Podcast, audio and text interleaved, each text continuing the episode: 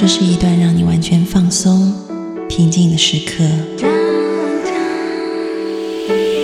这是一个让你感受温暖、自在的原地。在当下，在这里，你可以真诚的面对自己。我是你的心灵守护者，我是安安老师。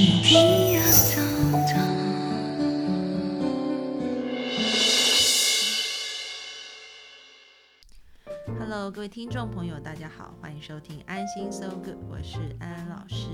坐在我旁边的是我的妹妹小美。Hello，各位听众朋友，大家好。各位听众朋友，你们觉得一个礼拜听两集会不会很累啊？很累就不会想听啦。我录暂停的有点暂停的那个键不是在你们手上吗？我妹说这一集的主题她来定。就是我前几天在一个 Discovery 的节目上看到一个中国的专题，它就是在探讨一些社会问题，就讨论到北漂这个议题。我觉得其实不只是这个 Discovery 的这一集啦，就很多像《北京女子图鉴》啊，《上海女子图鉴》很接接地气吧，我都有看呢。还有那个《飘向北方》那首歌，很多都在聊这个北漂的这个议题。其实这是。听众朋友，你们是北漂的朋友吗？我觉得大部分都是吧，因为我们的听众那个图像是集中在深圳、广州、上海以及北京这几个大城市，通常会去这些大城市的都是北漂啊。嗯，没错。然后，呃，离开家乡安逸的生活，到了大都市，面面对到的第一个房租非常的贵，生活费非常的贵，但是其实薪资并没有这么的高。然后孤立无援，就是没有朋友，嗯，然后不熟悉的环境跟忙碌的工作，然后很多很多个晚上都在问自己，自己的抉择到底是对的吗？其实你不是也有北漂的经验吗？我也有啊，大家都有吧。但是因为我离开高贵，没有过得这么苦，就离开家乡去生活啊。呃，那个专题它真的是深入每一个真正北漂的年轻人，去拍他们住在哪里啊，然后平常的生活形态是什么。我住的那是之可怕的烂，毕竟我那时候就是也是有花爸爸的钱，所以也住的还不错，没有那么可怜，所以我不算那个案例，不是典型 typical 的那个案例啦。然后他们就是真的是住在一个很鸟很烂的地方，然后就很像。因为要把钱省下来，因为房租很贵啊，而且他们的工资都很低对，然后都是可能来自于很多好学校的优秀年轻人，他们觉得可能北京才是一个可以有更多发展的地方，就来了，就来了，发现就是每天被欺负，嗯，然后其实也没有人脉。孤立无援，然后其实也没有什么时间去社交，因为其实每天都在加班，然后也看不到未来。你有没有发现，你北漂的朋友们成功的都具备哪些特质？就是油嘴滑舌。我觉得这样讲，你先不要书呆子型的，好像先不要不下来。不要讲北不北漂这件事，好，你就先讲说普遍来讲。一个人在事业上成功具备哪些特质，然后你就看看你有没有那样的特质嘛。那如果说你自己觉得这样的特质我都没有，我也懒得培养，我也不想培养的话，那基本上无论你去你去大城市跟你待在家都差不多啊。所以你也不用把自己搞得那么辛苦去大城市。嗯哼。但如果你觉得，哎，我真的是有这样的特质，就算没有，我也可以培养的话，那我觉得你去北漂比较有意义一点。因为我看那个，不然你就白受苦。我看那个专题，他们都是很优秀的年轻人，可能就是学历也不错，有很好的专业。譬如说他是新闻系毕业，他就是梦想当一个大记者，但就是在鸟烂的那种媒体里面当一个编辑。可能编辑都不到吧，就是撰文的人，然后是采访的人，然后办公室也很破烂，然后薪水就是也蛮少的，然后但是他非常非常非常的忙，对，然后可能每天都要加班，然后可能一到六都要工作，然后礼拜天因为太忙就累瘫了，所以就都在家睡觉。所以基本上他除了公司的人，他也没有认识外面的人。然后公司的人他也是认识跟他差不多同一个 level 的人。所以其实他过了一两年，他会发现很质疑他自己现在到底过的是什么生活，当初想的梦想好像离了他非常非常的远。嗯，对。所以到底来北京是不是一个正确的选择？他也会很质疑到底要不要。回家，但是又觉得好像回家人生就毁了，没什么发展，没什么前途。其实我觉得，就是你既然都北漂了，就要把路径规划清楚。大家都是只有目标，但是路径可能有问题。但是北漂先去就很穷，就一定要工作，工作很忙。其实普遍内地的人工作都很忙，是不是？感觉好像忙到炸开来了，就对，忙到完全的崩溃的状态，哎。我觉得是因为有一种社会集体的焦虑感，哎，就是你闲一点，你都会觉得自己怎么可以闲下来，然后就会再去找事做。哎，我前几天在商业周刊看到一句话，他就说：“宁可有目标的发懒，也不要没目标的瞎忙。”对啊，就是如果你有目标，都有在目标上，其实是可以发懒的。没有，所以我的意思就是说，你要先想想，你北漂到底是去瞎忙的，还是还不如回老家晒太阳。嗯哼，对，因为我真的看到有很多人，但是有些人一直在瞎忙。不是因为在企业里，那如果老板要瞎忙，你也只能跟着瞎忙啊。难不成跟老板说，哎，这个案子可能瞎忙不做？就可能会被开除啊，也没有说话的地位。我说这些人，他们工作非常忙，也没有。那你既然已经知道这间公司一直在瞎忙了，就不要去了。对啊，那你就换一间公司。或者是你说好工作真的超难找的，没有别的，那你就回家晒怎么会工作这么难找？他们就一直强调工作很难找，好像找到一个就是非去做不可了。不是我的意思，就是说，如果你觉得工作那么难找，然后你北漂也只能找到一个一直让你瞎忙的工作，那你还不如回家晒太阳。真的？那最就没有没有梦想了吗？可以有梦想啊，但是你可以透过其他的方式达成啊，比如说。你的梦想是什么？他们都想要在他们各自的领域里面做到精英啊，譬如说呃，服装设计师，嗯，对他总不能在穷乡僻壤的地方圆他的梦，所以他就来到大都市，嗯，但是，但是就发现都没有发展都很久了，因为他可能也进了公司当一个小螺丝钉而已，就是画图的，对，然后也没有什么表现的机会。也没有被重用啊，没有被重用，对。那他有时间继续进修跟学习，去学习这世界上新的时尚的知识。所以他最后就是想说，他回了家乡以后，因为他的家人不断的叫他回去，所以他于是他就决定回到家乡去圆他原本的梦，这样子。他觉得，哎，换一个时空背景也可以。对啊，我觉得其实不用把自己限死，一定要在什么大城市里面，因为其实很多三四线城市发展不是都现在也慢慢对啊，因为你在大城市里面就是 little fish in a big pond，你就是一个一流大学毕业的新闻系学生，那又怎样？有一大堆一流大学毕业的新闻系学生，还有很多国外回来的一流大学的新闻系学生啊，就喝洋墨水的，你有特别优秀吗？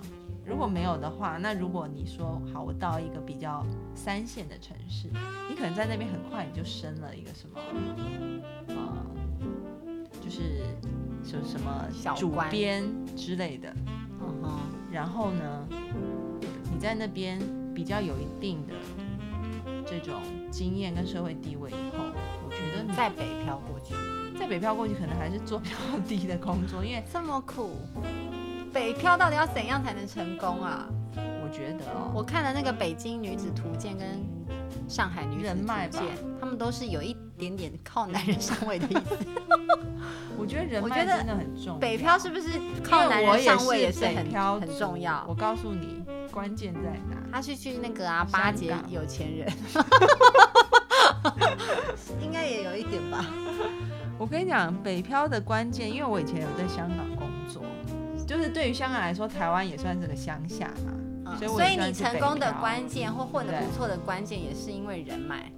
对我到香港以后，刚开始也是非常的苦，嗯哼，然后呢，一个人就关在实验室里面，因为一直做研究嘛。嗯哼。然后后来我觉得我这样子不行。嗯哼。那怎么办呢？我就是想办法。我想说，那我去多拓展我的人脉。对。后来就开始拓展人脉，以后，因为我我个性比较 讨喜，就得到了有钱人们的喜欢，就是会有很多贵人愿意提拔我。真的到大城市，贵人很重要，真的很重要。对，因为埋首苦干，跟你一样好学历的人真的很，因为优秀的人真的非常多了。多。然后那个那个专题里面啊，那个小男生就觉得他不行，这样他一定要拓展自己的人脉，就去参加球队。我想说，哈，为什么？对，对，为什么要去参加球队？他说，因为就是可以运动认识朋友。我觉得你逻辑好怪哦，你回家好了。他是福建来的，因为你要想，就是说你自身的资源就是不够，所以你想到大城市找机会嘛。对。但是你已经资源不够了，你却到一个很竞争的地方，你真的是需要别人帮你一把。真的，尤其是在华人世界里面。对，所以我觉得拓展人脉很重要。那你不要觉得说，啊，拓展人脉是不是就一定要花很多的钱？不需要，或者是怎么样子？其实不用，你可以利用你自己的一个特色，比如说你刚刚说不是有一个新闻系的学生吗？对，那要是我是他的话，我完全会改变策略，去访问大腕儿，就是是吗？那也要有大腕给你访问，也没有那么容易。那要怎么办？就一开始我可能不会找一个让我每天要忙到晚上十二点一点社交生活都没有的工作，我可能会找一个相对来讲比较轻松，但是不一定是在就是非常大的公司或怎么样子。然后呢，我多的时间我可能就先去学习，嗯哼，进修。然后这种学习跟进修呢，我最好去挑一些专业协会开的，所以你就会认识到那边的老师。那你就可以去跟老师先打好关系，哎，是个不错的方式。对啊，然后你慢慢的跟老师打好关系以后，然后也可以请老师帮你介绍跟引荐。你知道在史丹佛的，他们教学生有一个就是毕业生大家都可以去修的一门课，就是教大家怎么未来找工作的。他们都会开一个题目给学生，就是你梦想未来做什么工作？学生写完以后，他们就要求学生去访问五十个相关的人。然后那一门课毕业的学生啊，几乎没有一个学生是靠投履历表找到工作的，都是在访问当中就找到工作。哎，这是很棒的方式哎，老师好聪明哦。本来就是这样啊，因为你在访问的时候，你会跟那个人多深入了解，然后表现你的企图心嘛。你想啊，斯坦福斯坦福的学生已经是全美最优秀的学生了，他们都还要用人脉。一定要的啊！对他们都还要去拓展人脉，何况是你有到斯坦福那么优如果你今天所以人脉真的很位阶很高，然后来找你工作的人可能有十个，可能有八个都是名校毕业，你是要选谁？其中两个是你认识的人，嗯，你当然是啊，那两个挑嘛。对啊，一般人都是这样子。而且他们那个斯坦福还会。就是他们叫他们去访问那些业界的人嘛，然后就会说，你可以再帮我推荐吗？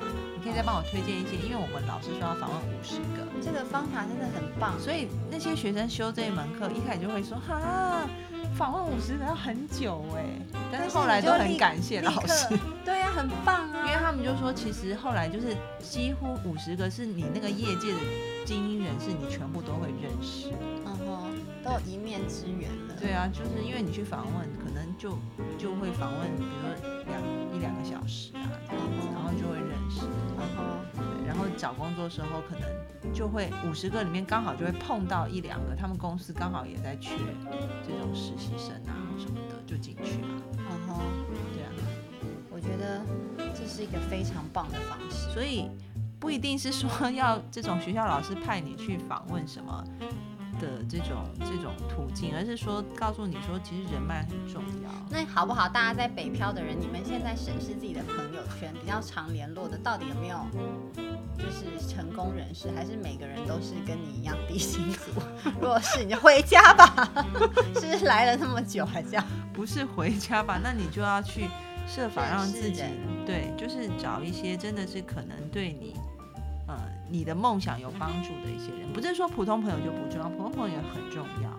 那也是他们支持你，他们支持你，而且支持的一部分。嗯。但是呢，你也需要靠一些人脉，有一些途径，有一些管道可以帮助你。所以你怎么样的人都要认识。所以去北漂的朋友们，你们绝对不可以只埋首自己的工作，都没有去认识一些业界的一些人。所以如果你觉得你现在的工作每天把你累成狗，你根本就没有时间的话，那你就去换一个工作，而不是说就回家。他们都很可怜，就就是说。你当然是方法已经尝试过以后真的没办法，那你再回家嘛，不然你回家又带着遗憾。我觉得他们都很可怜，是因为这些访问的个案当中，每一个人的爸妈都是疯狂叫他们回家，哎，每个都说你在那边又没有什么出息，然后那个房租这么贵，你就回来回来，我们都已经帮你安排了什么国企的工作什么，b 拉 a 拉。b 拉，就是每一个父母都会强烈希望自己的孩子不要去北漂，但他们都很叛逆的北漂却一事无成，就很烦这样。我觉得就是没有找对方法吧。嗯哼，对啊。然后还有要大家认清一个观念，你看，像其实成功的人也很少。对，成功的人不多，但是像你看你怎么定义成功了。嗯哼，对啊。如果你说没有那么苦，弄到 弄到公司上市，那的确人是很少。但是我觉得，如果你把自己的专业知识充实好，然后你在人脉上又有一定的铺垫。嗯哼，如果你的目标不是说那么难，我要变成马云那种目标的话，基本上应该还是 OK 的。嗯哼，但是如果你把自己每天累成狗，然后你专业知识也没有比别人强，然后你也没有认识人的话，你如果想要留在当地成功的话，那基本上这个几率本来就非常的低啊。那可不可以安安老师你开一门课教大家如何跟富贵人家攀关系？好实用哦，好想要学习这个技能。我要学习，听众朋友要学习吗？其实我我真的没有刻意耶。嗯哼，那就教我们如何不刻意的去攀权富贵。哇，这真的是奇招了，就是，呃，像那种太监呐，都表现的太过刻意，但安老师就是用一种就是仙气的方式，一点都不会让人家觉得，哎，你这个人怎么那么势利？不会，就很很想学吧，够实用吧。就是真诚啊，嗯哼，就就是会不会像我们首富郭台铭先生的太太，就是郭台铭先生说他在他身上闻不到钱的味道。好，我下一集讲一讲好了。嗯哼，对，好的，好，那我们这一集节目就到这边告一段落，大家可以加我的微信公众号“读心女神安安老师”，里面有原创文章。加我个人的微信号是 J A M I E 三三八八底线 D E E P L A Y。我觉得那个你们跟小米学更好。怎么说？我觉得你也很厉害啊。怎么？你是说我就是你都嫁入豪门了？也不算啦，怎么好意思这样子讲？好，那我们下一集再来听听他的分享。下一次见，拜拜。拜。